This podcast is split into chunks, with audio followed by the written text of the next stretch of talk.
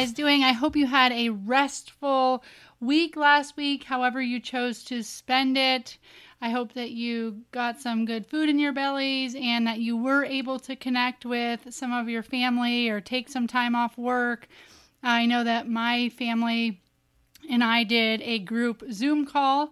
So that's always fun, especially across different states and getting to see everyone and and see how their weather's going. It's crazy. So my family lives in Vermont and or some of my family does, and I live in Florida. And this morning it was colder than Vermont in Florida. It was like 48 degrees here and it was 52 degrees there. So I was like I woke up, I put the baby in shorts and a t shirt and stepped outside and was like, Holy smokes, I cannot send you to school in this. So I, you know, went back inside and got some proper clothes on that kid and changed myself. Uh, but I love being pregnant during uh, winter time or during cold weather because I'm all about sweaters anyway, but they're super cute, like maternity sweaters, I feel like. So I'm I'm feeling the winter vibe today. I'm really excited about today's guest because Stable Moments podcast has almost been around for a year. Can you believe that? I remember starting this in January, and here we go. It's almost been a year, and I feel badly because I have not had the voice of a birth mom on here, right? And we always talk about supporting biological parents, but what does that look like? And we should hear from and elevate the actual voices of birth moms. So that's what we're doing today with Ashley Mitchell. She is the founder of Sit Knee to Knee, and she actually has developed curriculum that adoption agencies can use. Um, to support birth moms and make sure that they don't get lost in the shuffle because most of those agencies just happen to cater to the uh, adoptive parents. They're the ones writing the checks, right? So so she kind of paves the way and advocates for birth moms to make sure that they do not feel alone and they get the counseling that they need after giving their child up for adoption. She also serves all birth moms. You can go to her website, sitkneetoknee.com, and I will link her Instagram and all of that in the show notes. So I'm excited for you guys to meet Ashley. Here she is. I'm Rebecca Britt, and this is the Stable Moments Podcast. I started this podcast to understand from all perspectives how we can help end the foster care crisis. The overwhelming response was we need to support our local communities. Unwanted, abandoned, orphaned children are the community's responsibility. We must support, guide, love, invest, raise up generations that will nurture, love, and support their own children to end this crisis. So, the purpose of this podcast is to build an army of people that are interested and willing to take responsibility of our foster youth and who are supportive of foster and adoptive families. This is the on ramp for people who want to get involved but might not know where to start.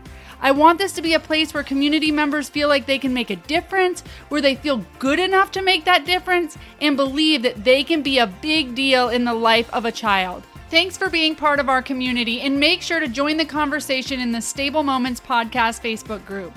Together, we can end the foster care crisis.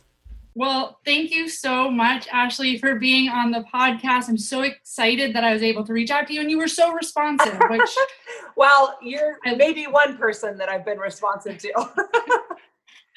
I'm lucky. I'm lucky. Yeah, I, I just love being able to reach out and hear from people that are like they're advocates. They're they're excited to spread the word. So thank you for for being here. Yes, thank you for inviting me. When you reached out and um, shared, you know, wanting to have a birth mother voice on, absolutely, of course, I'm all in. Yeah, and it's some it's something that that we lack for sure. So I'm so excited to bring this to our community. If you can just introduce yourself, tell us who you are, and then tell us a little bit about your journey into motherhood. Uh, oh, goodness. So I am Ashley Mitchell. I placed my son for adoption almost 15 years ago. So that's how motherhood found me the first time. It was my very first time becoming a mother. My very first baby was a boy, my son Derek. And um, I placed him for adoption through domestic infant adoption. And we have been navigating for almost 15 years. And it has changed 8 million times, which is been interesting. and we're definitely in a season that is beautiful and wonderful. Um, it was not what we planned when we walked into it. Um, but my husband and I have two children that we parent. We have a 10 um, year old, almost 11 year old, and an eight year old, almost nine year old. so um, that are all very much a part of this open adoption relationship, which was not what we expected either. And so now we're here just trying to figure it out. Um, his family is amazing and we love them, and we've worked really hard at our relationship. Um, I definitely found myself pregnant. I was 25 and it's just been this crazy, crazy journey of self discovery and forgiveness and healing from myself, and then being able to accept that and project that onto society and what that's looked like. And uh, it's been really tough. It's been really tough. Um, and now I'm just in the throes of it all the time and constantly changing and evolving and helping others um, do it better and more ethical. And if I could write a book on not what to do, then we would all be fine. so. Yeah, no, I hear that. So, just so that our audience has uh, the perspective, if you can bring us back to 15 years ago or more, maybe maybe 16 years ago, and you're finding out you're pregnant, what are what's going on, and what brings you to the the decision? I'm going to go ahead and choose adoption. So I always get asked this question. I'm always like, oh, I don't know if you want to really know the answer. oh, we do. We love the truth here. okay. Um, and I know people, you know, invite me to come and speak on these things because they know that I'll share these things. But I think it's very important to understand um, there's just this beautiful propaganda around adoption that is just so beautiful and amazing and this selfless loving thing and these foster families are amazing and taking in these children and but I think we're missing such a huge voice. And obviously, I'm a 100% advocate for the birth parents. Um, but that's because my journey started before my world collided with the adoptive family. And so it starts in this unplanned pregnancy and trying to decide what that's going to look like. And it's tough when um, definitely for me there was so much um, deeply ingrained religious culture that was a part of um, some of that decision making, my family, the disappointment.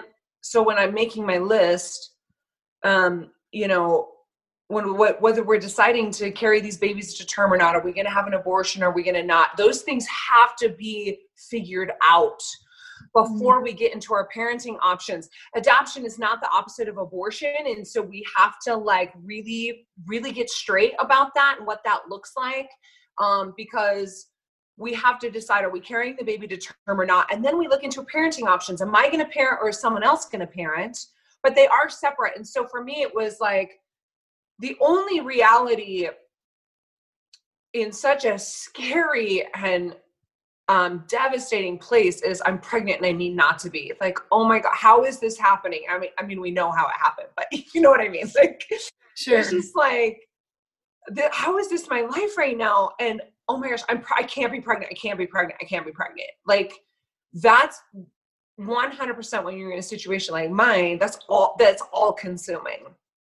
And the only way that I know to not be pregnant anymore is the abortion. And so um, I my journey to adoption did start in an abortion clinic. And I know that there's countless women out there that have a very similar story to mine. And so I think it's important to put light on it to eliminate some of that shame in that because it is reality, regardless of how we personally feel about it.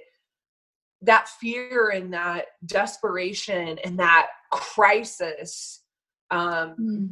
it, it affects a lot of our decision making. And so um, I actually was two weeks too far along um, here in the state of mm. Utah, which was just, you know, I look back now and I'm like, man, me and that kid, man, we had we had something bigger for us planned because sure. it was pretty crazy. It's really actually a pretty amazing story, but finding myself two weeks too far along. So now, you know, this whole new reality of now you're pregnant, whether you want to be or not.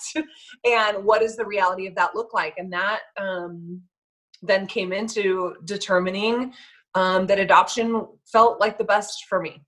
Yeah, that's that's great. I mean, I'm glad that you brought up all of those realities. I think that people do often say, you know, choose life and choose adoption and it just feels too easy the way that it's promoted. Well, and I think we're missing the people that are having to make those decisions.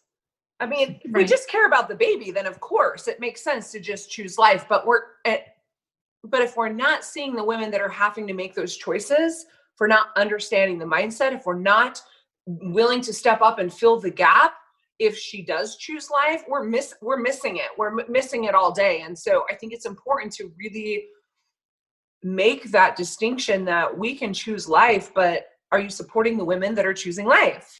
Did you feel supported? Um, you know, so now you're you didn't get the reality of you weren't going to be pregnant. You were going to be pregnant, yeah. and you carried to term. So, so you had to face the reality of people knowing you were pregnant and going through that whole process. What, how were you received?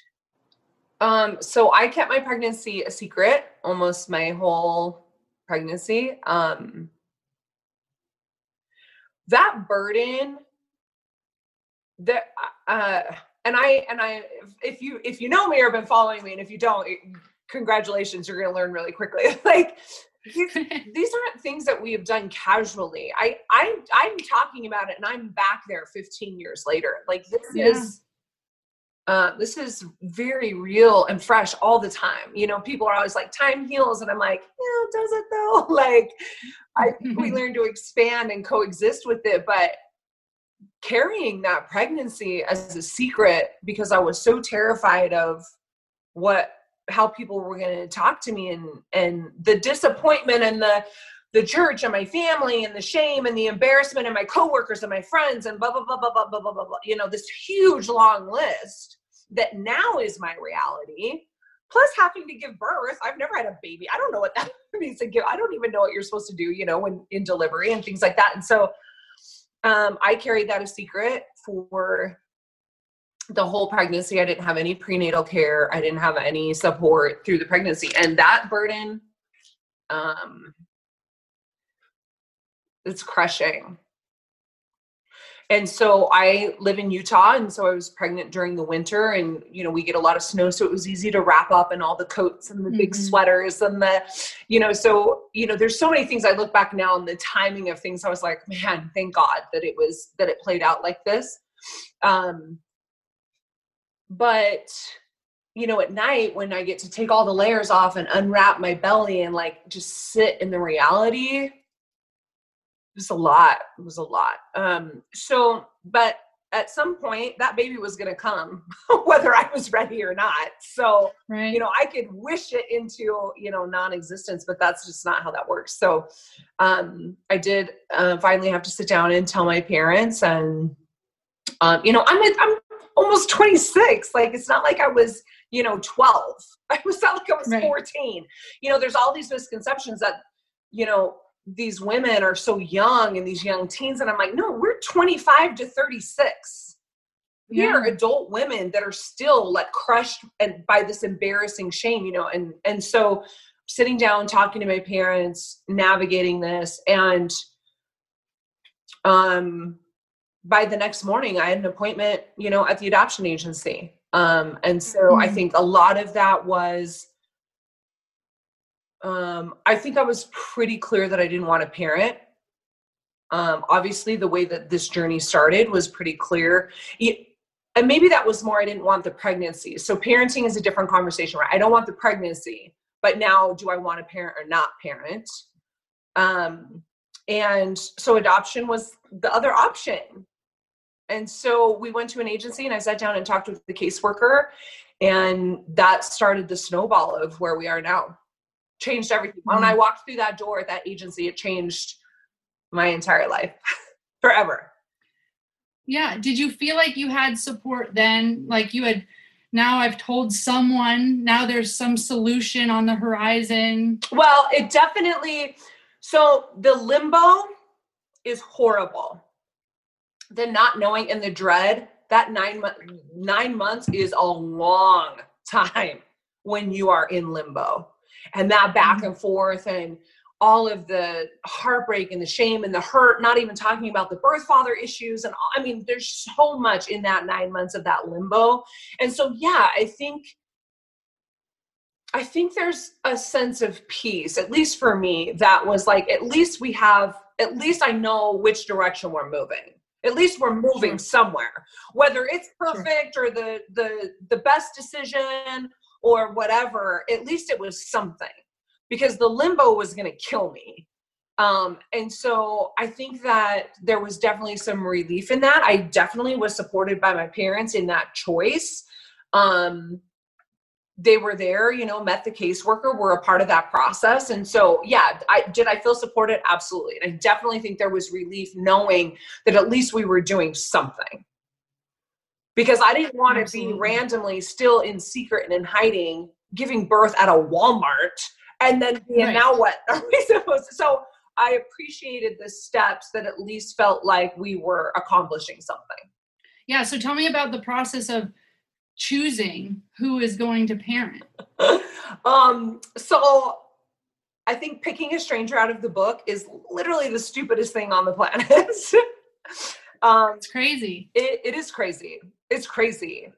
Uh, it is the process, and I don't know that there's a better solution, but right, yeah. I was given a stack of 50 profiles and I, I don't know an agency in the country now that would give you that many at a time there's a lot of controversy around um, how many families the women should be looking at at a time um, but back then you know they were eight and a half by 11 sheet protectors they were scrapbook pages we didn't have like the gorgeous you know profile books and things like that that we have now. websites yeah. so they had like little like hello kitty stickers on them and stuff they were just, you know it was just scrapbook pages. And so I looked through a stack of 50 and she was like, my caseworker, her name was Rebecca. And she was like, if you need more, you know, and I was like, no, no, this is ridiculous. Like, I will find some in this file. Um, and that process, there's a couple things you have to understand. Um, first of all, picking a stranger to be the parents of your book or to be the parents of your child through their book is is so the, the overwhelm is just unbelievable and the blind faith that you are who you say you are in your book that i can trust that and be comfortable with that. I mean who who puts their child in the care of a stranger? We don't do that when we're looking for a babysitter for our kids.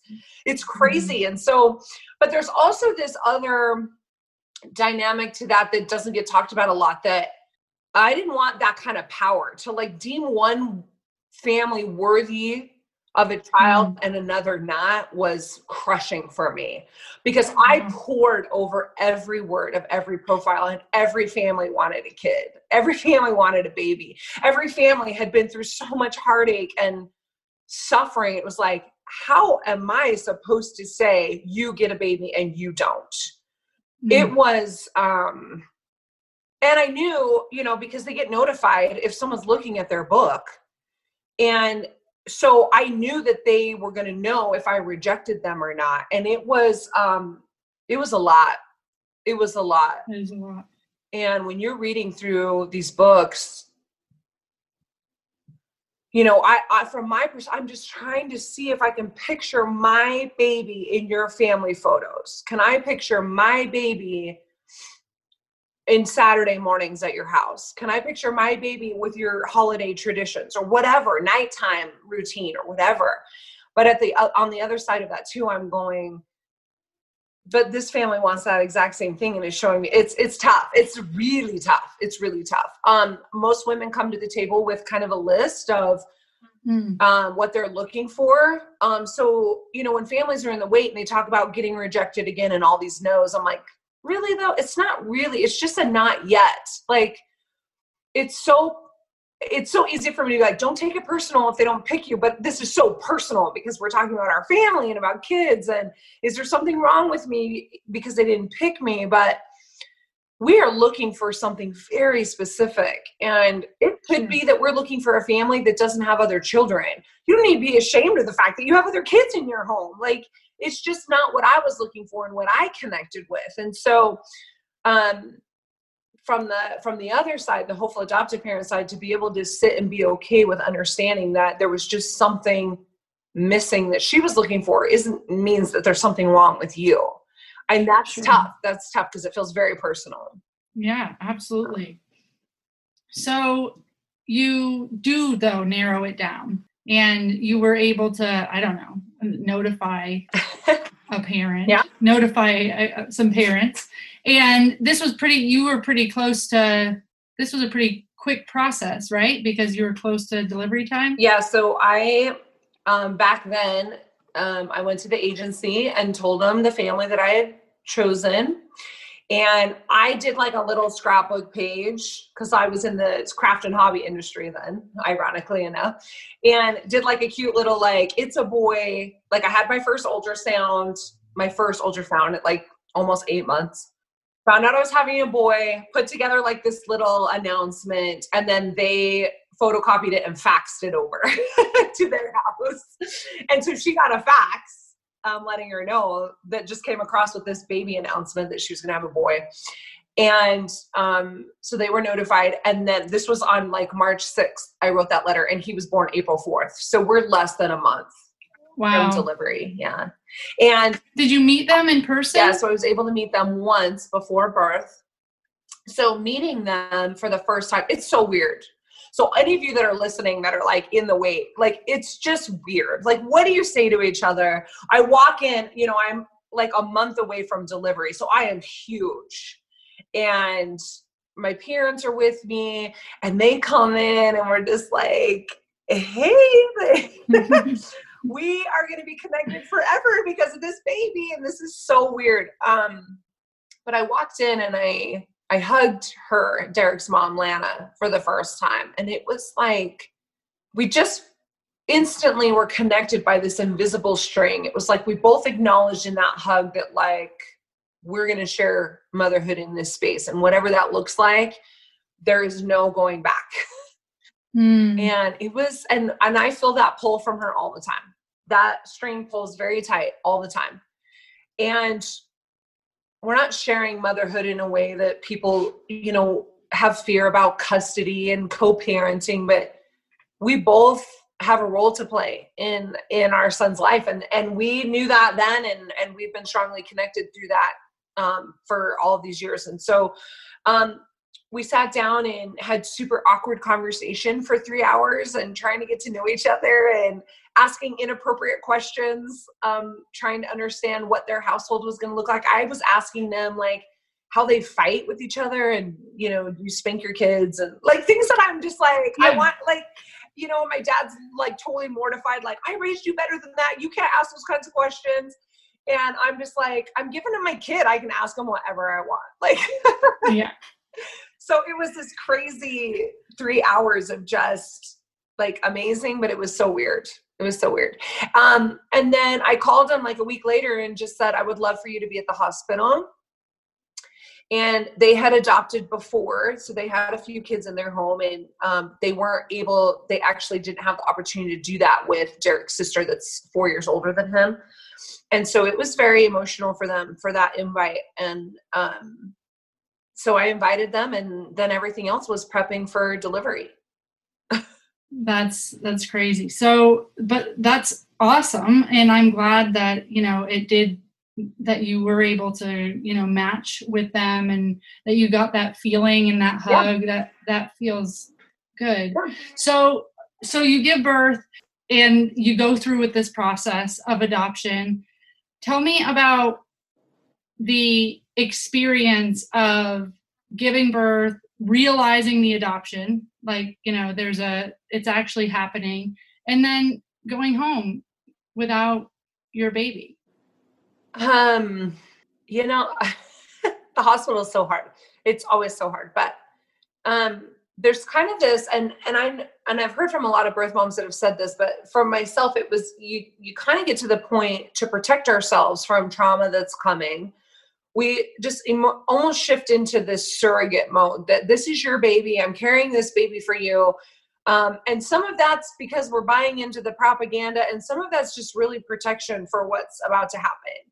Um, yeah and so it really was like, this is your baby. I'm doing this for you, and it's going to be fine.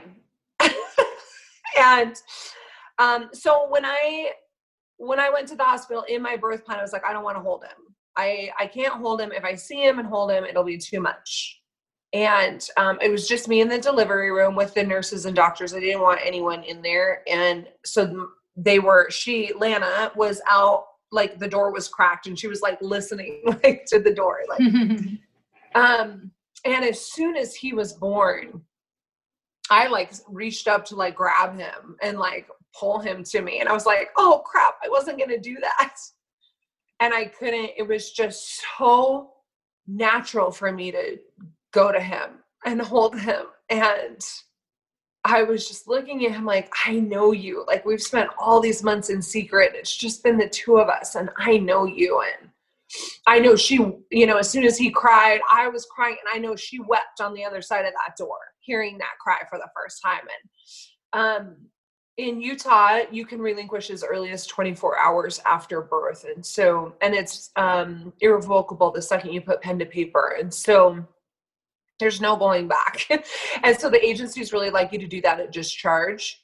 Um, and so I had my two and a half days in the hospital, and then I discharged from the hospital and relinquished at the same time. And then that was it, it was done. Um, and we had talked a little bit about a relationship and you know being in you know we just we're open to whatever you want you know all the very like superficial stuff that you talk because you don't know. You don't know. So right. when we're making these open adoption agreements and these processes at the hospital it's just like you don't know what grief's going to look like. You don't know what attachment's going to look like. You don't know what postpartum for adopted parents is going to look like. You don't know what any of this is going to look like. And so um we just were kind of like we'll just play it by ear and see how it goes and so when I was saying goodbye to him, you know, I'm just leaning over his crib and I can just see his face, and it's just like I was trying to memorize everything because I was like, I literally do not know if I will ever see you again.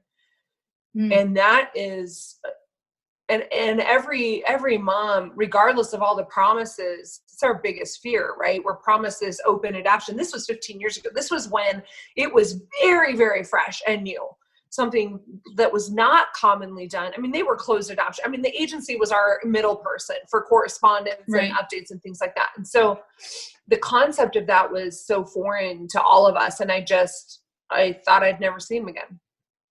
And we walked out and I, it was horrible. It is built, adoption, this beautiful, amazing thing is built in the most horrific grief that just if we can't get straight about how this starts, then we should not be adopting. We're missing it 100%. If we cannot mm. respect and acknowledge the origin story of how this plays out, then we then we don't get it. We don't get it. Um, mm. And that I didn't actually get pregnant to make you a mom. Like I just like right. This is this is my child, and I'm walking away, and um, it's so tough. Um, and then you know I walked out the hospital, and at the end of the hallway was all of this new family with balloons and celebration and aunts and grandparents and um, just waiting to love on this new baby. And that i think that's adoption. I think we have hope and healing on one end and grief and loss on the other and we got to meet in the middle somewhere. Um, but we you know my dad said to me you know i feel like i'm leaving my grandson's funeral Hmm. And he carried his 26 year old daughter out of the hospital because I just couldn't walk anymore. Mm. Um, and now I come home and everything about my body is preparing for motherhood. I, I, my hormones are all over the place. My milk is coming in. I'm healing from birth. I'm bleeding, and I have no baby. And my body's like, "You're a mom start mm-hmm. doing the mom things. And I was yeah. childless at that point. And that's so now I'm in a whole new limbo of now what? Because it changes you.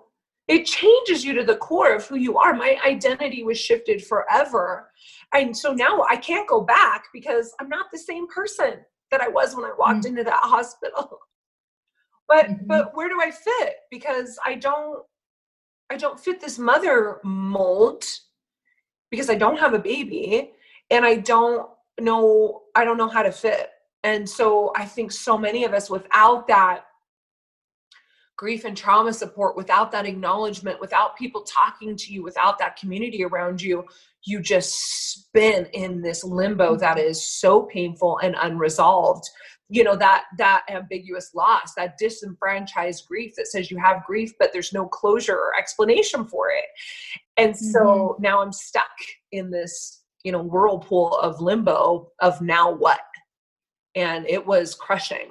And does the shame uh the shame the secrecy like so now you have a choice to make this part of your story to tell whoever you want to tell you know that you are a mom and that you um, have given a child um, to another family or you have a choice to never tell anyone. Yeah.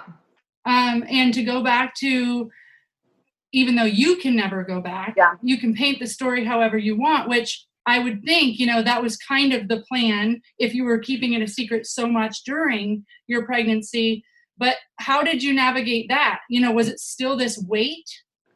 So I still had a, just a very, very small circle of people that knew. I told my siblings, there's four of us. So I had three siblings that knew of my parents, obviously, and then his family. And that was it. Uh, I think it absolutely depends on the community around you, how you return back to society. um, if you have a community around you that's like, you did this thing and you helped this family and they seem great, let's you have a second chance. Let's pick up and move on. And if that's kind of the the horse behind you um, i think that it's very easy to especially from that closed generation to just pick up and move on and act like it never happens. Um, uh, i think it's very common for women to not share that part of it that they just really do just try and pick up and and and you can watch them in their actions their motivation and dedication to go back to school and get married and have other babies and do all these amazing things. But if you strip that down that's just really part of one of those core issues that mastery and control. And i want you know in the back of their mind i want to make my baby proud. I can't feel the pain. It's too hard. So i'm going to bury myself in all this stuff or you yeah. have someone like me that was Jerry Springer over here that was drug, sex, alcohol, whatever in this horrific state and people pay a lot of attention to me because this story is easy to understand. You can understand why she's being crazy and self-destructive and in so much pain, but we miss all those women that are so productive and so on point and get their life together and those are the stories that we use to sell adoption because she made this choice to place her baby and look how amazing her life is but well, and they're all coping mechanisms, right? right? It's just how they manifest. So if you really got to strip that down and look at the driving force behind it, same as my driving force to be out of control, still the same thing. Still our still our children, still the grief of relinquishing our children, just plays out differently. Um, they're also part of coping. So I think it really matters. The narrative now that's shared is really about how you feel about it personally um, we talk a lot about guilt versus shame. You know, guilt is what I did, and shame is who I am. When you're mm-hmm. listening to birth moms talk and you talk like they feel guilty about what they've done, like I feel guilty about this thing that I did, but at the heart of it, I still think I'm a good person. To those that have feel like there's so much shame that they feel like they are a bad person because of what they did. And there's a big difference in that language and understanding whether they've had support, whether they've been able to process through some of that grief. And it matters. It matters a lot. And so I mm-hmm. think um, so much out of the gate, that narrative is written very early on after relinquishment based on who's around them, what kind of knowledge they have around trauma, um, what kind of support and access they have to mental health resources. Um, and for me, it was very much, we're just going to move past it. It happened, it's a thing, and we're going to move past it. And I was very good about doing that um, publicly, um, but internally, that did not connect.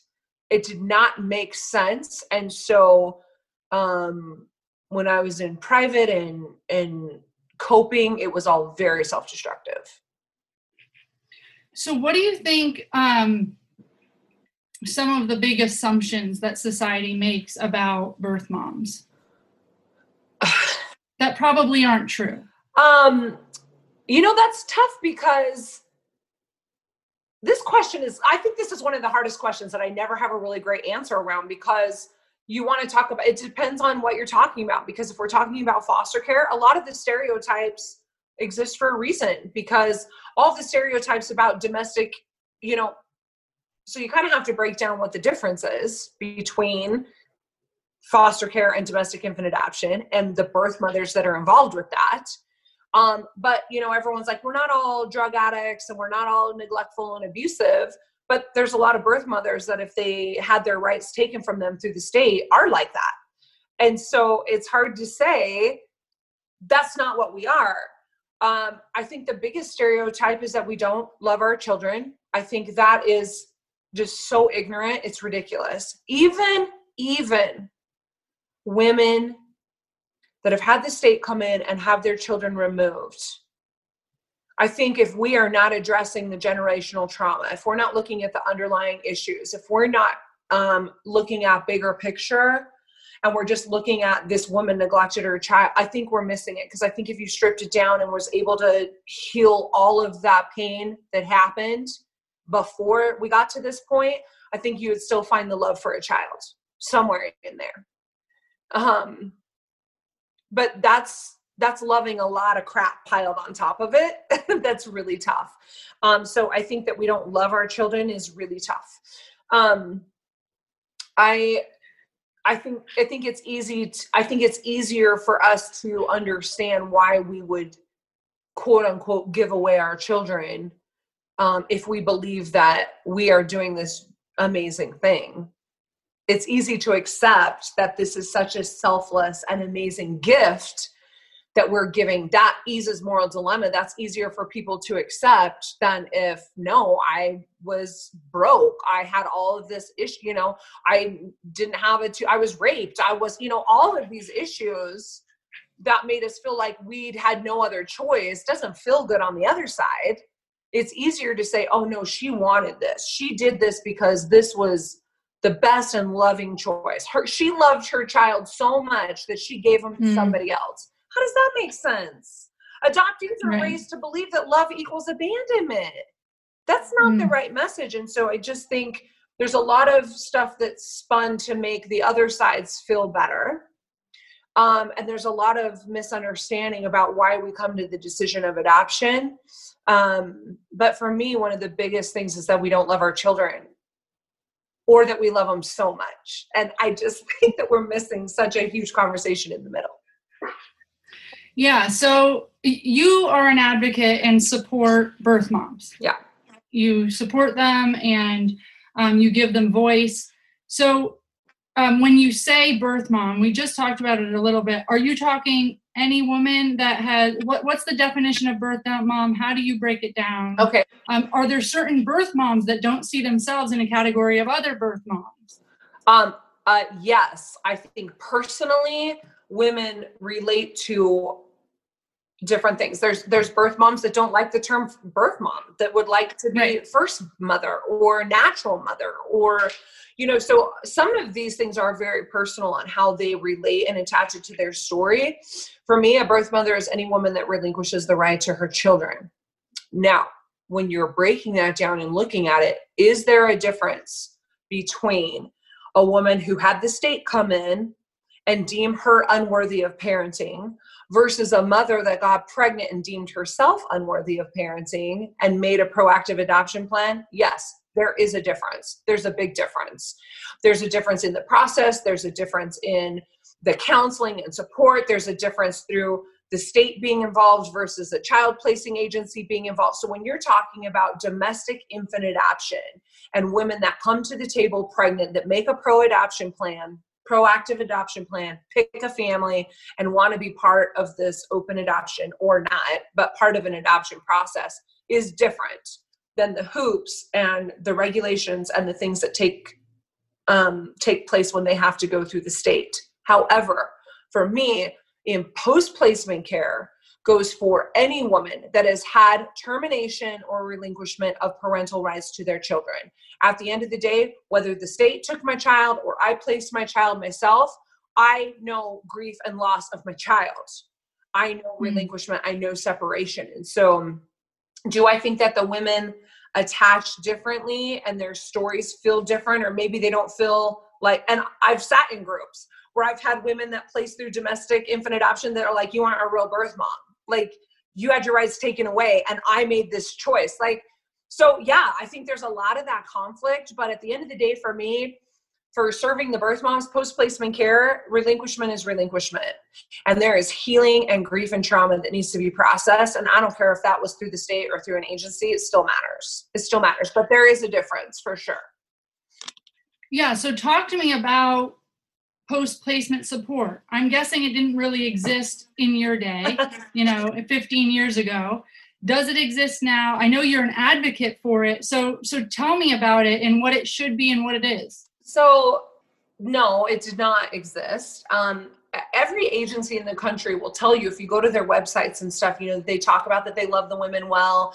They offer this post placement care and you know we do all this counseling and things like that. But you if you really strip it down and look at it those the websites are written for the adoptive parents the hopeful adoptive mm-hmm. parents. They're the ones writing the checks to the agencies. It just it just is what it is. And so again going back to like it makes um, hopeful adoptive parents feel good to read this line and be like, man, this agency like cares about the women. They're going to care for them and take care of them once this is done. Um, but stripping that down and really looking about what that really looks like and what those services are, we saw such a huge gap in what was actually being provided. Um, and so, through my own grief and trauma um, and healing, and how I finally came to start sharing my story, to what we found was that the professionals weren't really providing what they should. And it really came down to whether this was a luxury and you had um, you know insurance and access to mental health support or you didn't. And um, a lot of women don't want to come back to the source of their trauma. They don't want to come back and sit with their caseworker and hash out what happened because they're tied to their grief. They were a part of it. And so mm-hmm. making sure that it becomes a standard that women receive post placement care for life. And for me, I believe that should be a free service, um, was a really big fight for us. And so, um, me and my small team wrote the nation's very first curriculum in post placement care that includes training and materials and free month to month community support group, which means fellow birth mothers can come and sit knee to knee with each other and heal and process and work through trauma under the supervision of a mental health professional so that if something mm-hmm. comes up in this self discovery that the women go oh my gosh i think i really need a lot more work. We're now connecting them with professionals that can get them the right resources. Um, and that is 100% our diehard that is the hill that i am going to die on. These women deserve post placement care. It is not about trying to bring down the man of adoption. I do not believe adoption's going anywhere. Um, I think it's always going to be here and it's always going to be, um, there's always going to be levels of coercion because of the money and all of these things. How, at the end of the day, for me, if women decide to choose adoption, they are going to need post placement care and are they getting it? How are they getting it? And is it accessible and free for them? And that's what i care about because adopt i can't adoption's not going to go anywhere but i can make sure that if that's what they choose that they do have grief and trauma support so that we can close the gap from the time these women are leaving the hospital and home in this spiral of now what to the time that they get support we need to close that gap. And so if it's something that's right off the bat then we can be we can be more um, effective in our healing. It's not going to take the pain away of choosing adoption, but we can be more effective because we're more educated. Yeah, and less isolated. Yeah, I feel like a lot sure. of your your first. Yeah. Yeah. So tell me about this uh, knee to knee. I know that that is uh, your the website that um, I went to was knee to knee, and you just talked about moms actually being knee to knee. So where did you come up with that? Is that um, you know, is that something you did or created or? Yeah. So I was actually sitting in a Dallas hotel room, um, getting ready to speak at an event with an adoption group there, and I was kind of um, doing Marco Polo's back with a, several of the birth moms that have been working with me on figuring out how to create this, and we wanted to come up with something that would make sense to draw the women in and make them feel a part of something. And the women came back to me and they're like, "You talk about sitting knee knee to knee all the time," because because I don't believe that online support groups are the way to process trauma. I don't. I think it causes so much damage when we're dumping all of this on social media. Um, and so social media is great for community building, but I don't think it's where we should be processing trauma. And that was all that was available. And they just said, You talk all the time about, I want to sit knee to knee with you. And if you've been with me in person, you know, I literally will scoop my chair up and like put my knees with you and like get in your face. And I've had so many women. Like, and is that just something that's like part of your personality, or did you did you learn that knee to knee?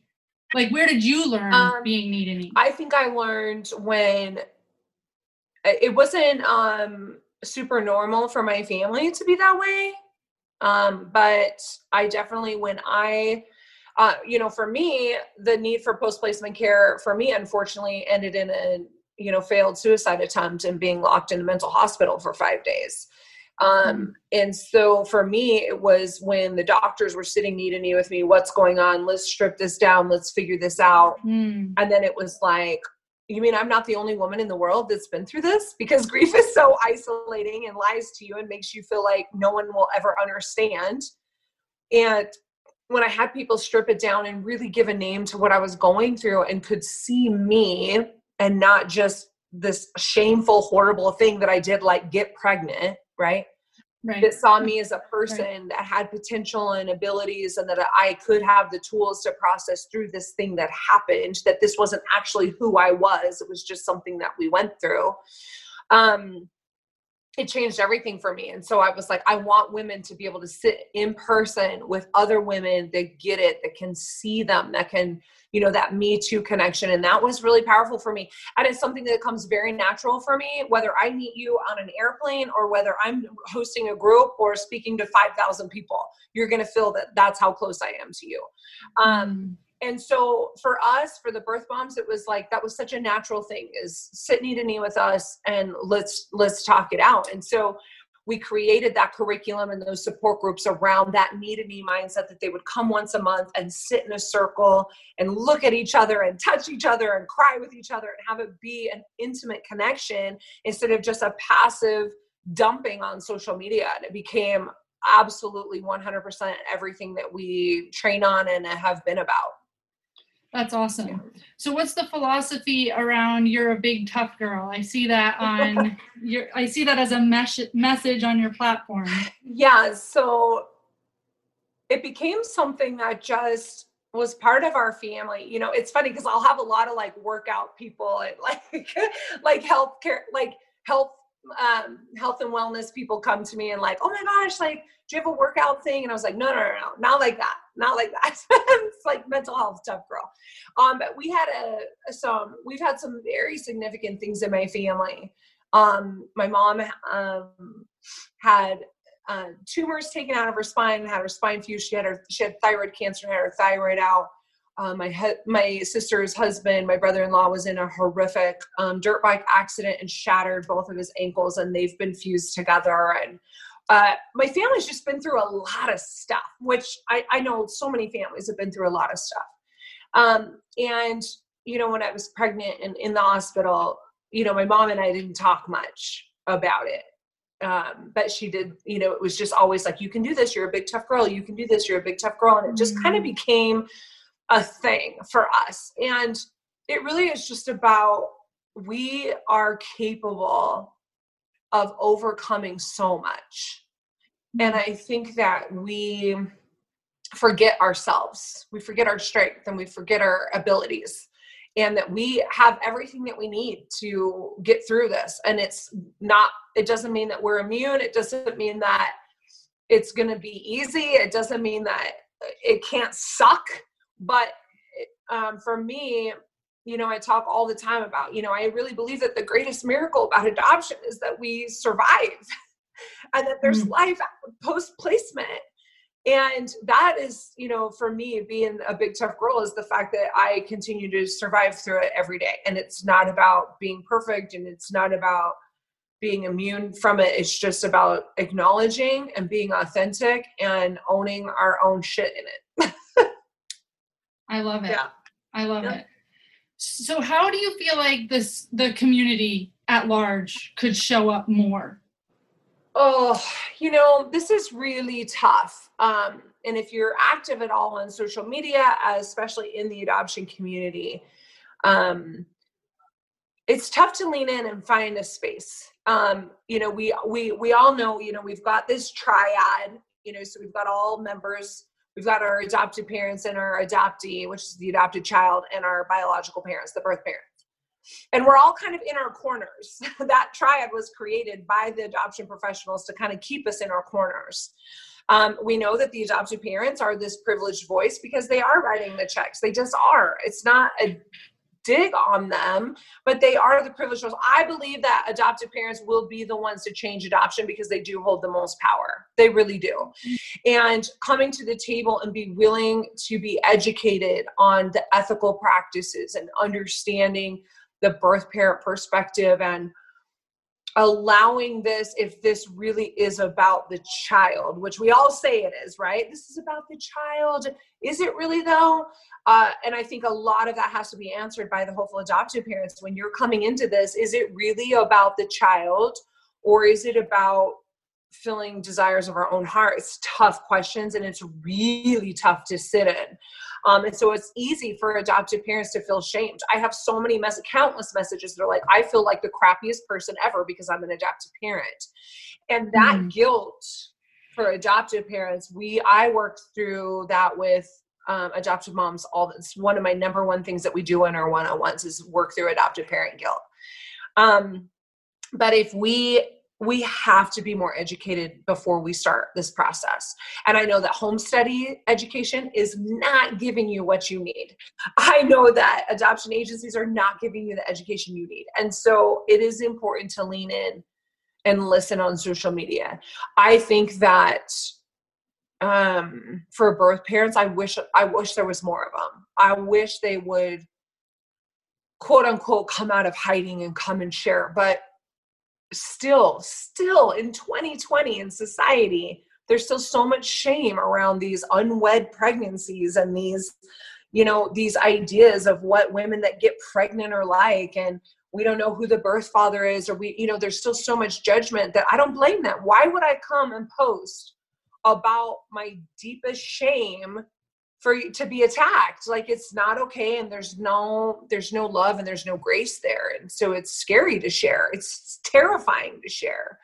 Um, so i would love to see more birth mothers come into a place of healing that they can share their their experience and their story. It happened to us too and um, i think we have a right to have a voice in this space um, and then, well, and it sounds like there's a role for the community at large as well. If they're not connected at all, yeah. but say they're just in a church or they're in a school and they see somebody that is pregnant and that she doesn't know whatever yeah. that, that she is going to go ahead and, and um, go through with adoption yeah. or you do are privy to that information yeah. it sounds like being the ones that can have the grace and yeah. be supportive yeah. and have that word of support rather than judgment or gossip on the side or whatever we do sounds like that's a pretty simple role that yeah. the community could play you would think and you're you're not going to get through your life without meeting somebody that's attached to adoption you're just not one in eight women are struggling with infertility adoption's going to be in your circle um, and I'll bet you guys know if you're listening, I know you know whether you know a birth mom in your own personal triad, I'll bet you know more birth moms than you would even know because they wouldn't tell you. Mm-hmm. Um, mm-hmm. and so I just think it's there's just needs to be just a general grace for for how this happens and comes you know the adoptive parents get all kinds of support and all kind of praise and baby showers and you know family pictures and they get they get all the moments they get a lifetime um, and the birth moms and the birth fathers don't get any of that. And um, the adoptees this the adoptees are the ones living their adopted experience. You know when when we listen to adult adoptees oh man i promise you i promise you as a birth mother listening to adult adoptees is literally my least favorite thing on the planet. It is so tough and so painful. And I hear my son in every single thing that I, every story mm-hmm. that I listen to. And it beats the crap out of me. It eats me alive. However, there is so much value. I talk all the time about take what works and leave the rest. When you're going to lean into community and when you're leaning into your church and you're you're wanting to be an advocate, it matters how you lean in. I don't have to attach every single thing that happened to them to what's going to be my son and I's fate. However, there is value and there are things that are applicable that I can share, even if it's not all relatable. There are yeah. things that are applicable. And so that matters. And um, if your only education is coming from your church, you you are missing all of the big picture of adoption. I just encourage people to branch out and expand their reach even if it's uncomfortable. You don't have to be bullied and you don't have to get beat up in your private messages, but it's okay to be a little uncomfortable um, and challenged in in what your original mindset was. Yeah, that that um openness yeah. to to see another perspective. And we can't do this well if we're not willing to learn. I, I mean, you just won't. You you'll fail at your own individual triad all day if you can't learn look for signs, understand how to navigate certain situations. You just, I mean, we navigated in my own personal relationships, we navigated from having no contact to now having sleepovers. Like, I mean, you just don't learn how to do that naturally unless you're hearing hearing ideas and things to apply from other people. I love that. And it sounds like we can learn a lot. We already have learned a lot from you, and we can learn a lot from you mo- moving forward. So tell us about your work and where we can follow you and make sure that we stay connected. Um, so I am off of Facebook because I just cannot with Facebook. so Instagram is my favorite social media platform. I'm on there um, at Big Tough Girl. Um, you can go to bigtoughgirl.com and it will link you to all of our foundation work that we're doing, which includes our trauma program.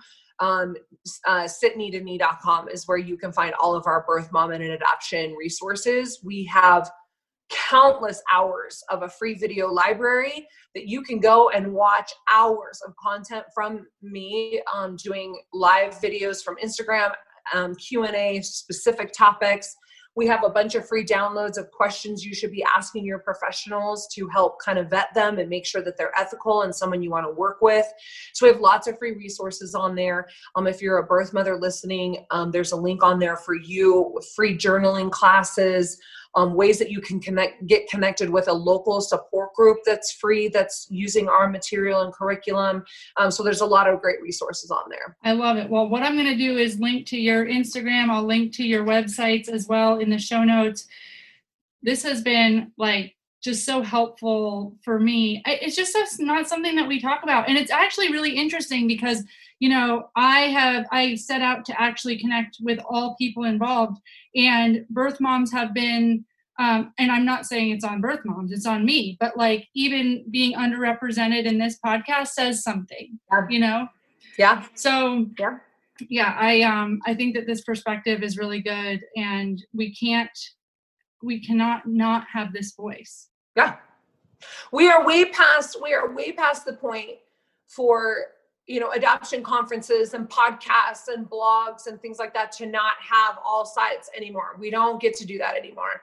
And there's so many places um, just in the last two years where they've never had a birth mom on stage and i'll come and speak and they're just like we can't go back now. Like you just we don't get to do that anymore. We don't get to eliminate this voice um, anymore. And the birth parents have a story to tell and it matters on how you navigate your adoption experiences moving forward. It does.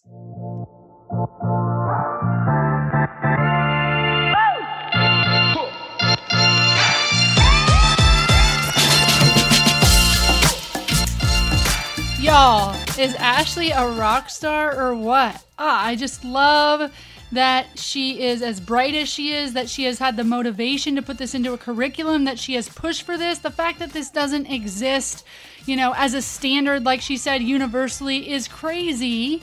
And, you know, even I, obviously represented in this podcast where we haven't had a birth mom on before, it just shows that we just don't focus on the whole picture, on everyone involved.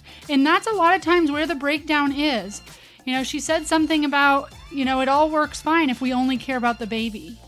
Uh, but we need to care about everyone involved and, and we need to support those who choose life and choose adoption. And and we can do that. We can do that. We can step up and do that. One way you can step up and do that is share this podcast episode with anyone that you think could, you know, relate or benefit from the birth mom's perspective. Share this at your place of worship. Share this in your community. Share this with families that you know uh, are considering adoption, and we can hopefully support and show up for birth moms more. It's been a pleasure. I love talking to rockstar guests like this. I will see you guys next week. Have a good one. Stay safe.